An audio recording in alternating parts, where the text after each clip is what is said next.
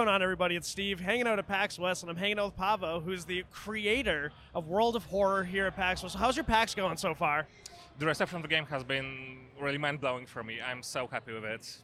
And yeah, so I was talking to you know your PR who's working on the game with you, and she was mentioning that in your actual job, you're a dentist. So how do you balance being a full-time dentist and making this game completely by yourself? Well, being a dentist is a great source of inspiration, obviously, for the game like this. there are probably some horror stories you could pull from with the, the, you know the dental stories. But what is that balance like for you, where you're you know you're working full time and then you're because you are a one man team for this game, correct? That's right. Yeah. Um, so lately, I've been I've took a small break from the, my job to finally finish the game, and with this time, I can finally focus on it. And so, where are you currently in the development process? Where you say you're kind of close to like the light at the end of the tunnel? Uh, yeah, the game is pretty much done at this point. We've just started porting the game to PlayStation 4 and Nintendo Switch, and we are hoping to release the game soon. Soonish. All right, so soonish. And so, some of the cool things about the design is that every piece of art in this game was made on Microsoft Paint. Can you tell me a little bit about how you kind of got the desire to create the game's art just off the Microsoft Paint product? Uh, so laid back uh, pixel art with Microsoft Paint is really relaxing, and that was the main reason I've started. But so while I was creating the art, I've discovered that the limitation of the device of the uh, of the program really first to get creative, and it really helps with a game like this.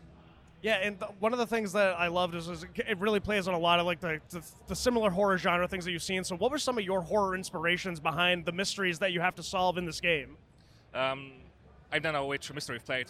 Uh, one of the mysteries is inspired by Japanese urban legends, but I'm also taking cues from folklore, uh, from authors like uh, Junji Ito, H.P. Lovecraft. Yeah. And with that, what would be? What would, I guess what would be is some of your horror movie recommendations to some of the listeners out there. So my favorite movie would probably at this point be Noroi: The Curse, which is a Japanese found footage movie, and it's oh, so scary. How many mysteries do you plan on having once the game is fully released? For the base release, I'd like to have at least 15 mysteries, 15 to 20. And what would you say would be kind of like the runtime on each of the mysteries?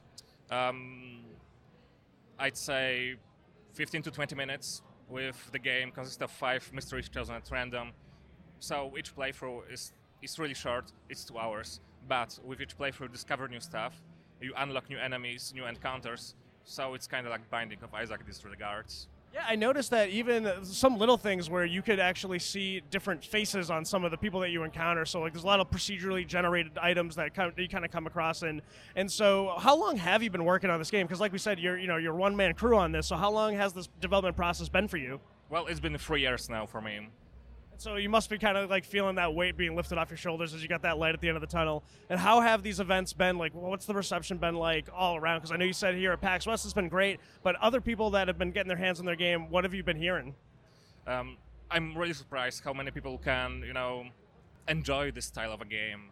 It's not something I was creating uh, with a mind of, you know, going to PAX events. It was a passion project for me, a game that I want to play and I'm so happy people are sharing the same uh, way of thinking.